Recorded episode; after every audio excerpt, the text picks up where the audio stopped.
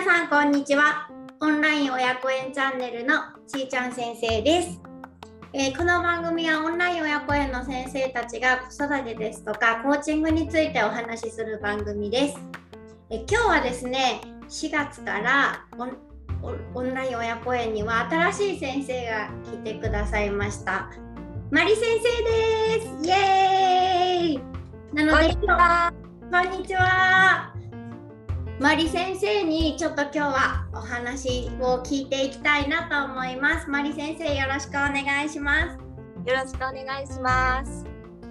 ではですね、早速なんですけれども、マリ先生、あの自己紹介をお願いしてもよろしいですか？はい、えー、4月から、えーオンライン親子園の皆さんの仲間入りをしましたマリ先生です。よろしくお願いします。すごい楽しみにしてました。えっ、と私は4歳からバイオリンをしていまして、うん。えーそうですね。大学在学中からえーバイオリンを教えたりとかしていたんですけれども、ちょっと私の経歴は変わっていて、うん。そあのちょっとラジオ業界に飛び込んだというかお？うん。業界のアナウンスの仕事をしていてうん。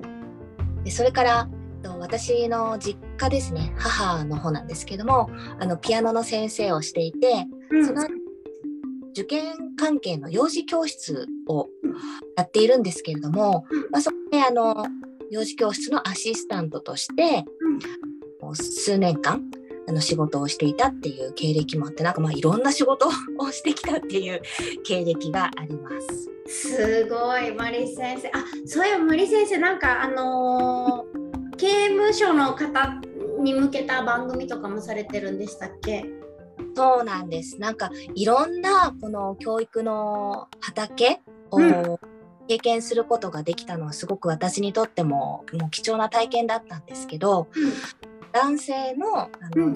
経営者が、えーいる刑事施設、まあ、刑務所なんですけれども、まあ、そこで、まあ、今年で16年目になったんですけれども受刑者向けに公正教育番組うんといううん。出ます。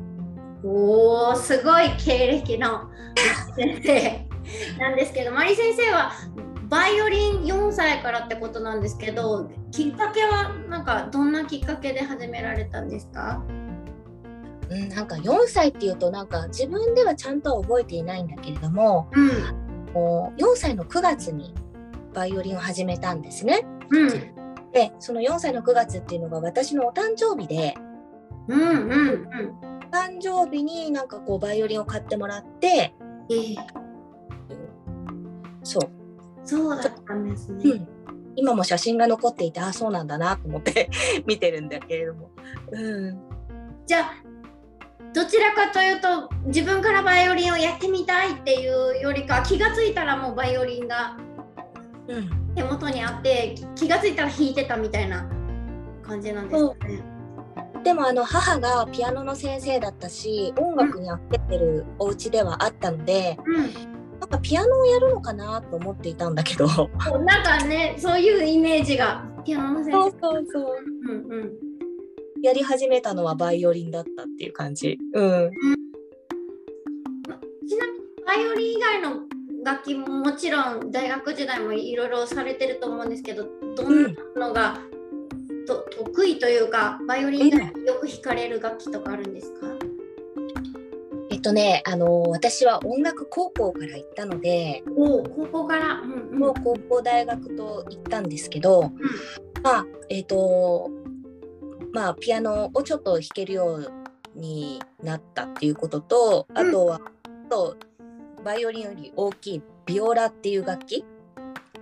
がちょっとワンサイズ大きいやつ。ワンサイズ大きくてそうそうそう。あのちょっと音が低い楽器、うんうんうんうんうん。あとまあ弦楽器というくくりで言うとチェロもまあこんな風にしたら弾けるよっていうまあ弾き方は分かってるんですけどすごく弾けるわけではないけれども持ち方がまあ教えてあげられるぐらいのことはできるかなっていうこととそうだなあとね私はすごい合唱が好きだったので、えー、うんうんううん。ん、結構自分としては歌に力を入れてバイオリンよりあの頑張ってそうだったんですか。そうだったんだ。うんよかった。うんそうだだったんですね。これはもうあの親子園は4月からアート教育にも力を入れようと思った思っていて、まあ、本当にマリ先生にはね、歌もできるしバイオリンもできるしピアノもできるしもう子どもたちに本当の音楽っていうのを届けられるんじゃないかなって思ってるので、私もすごくワクワクしてます。仲仲間に入ってくださってありがとうございます。こちらこそありがとうございます。じゃあこれ今年ね1年目ですがこれからもよろしくお願いします。よろしくお願いします。ありがとうございました。ありがとうございました。皆さん聞いてくださってありがとうございました。また次回もぜひ聞いてください。またね、バイバイ。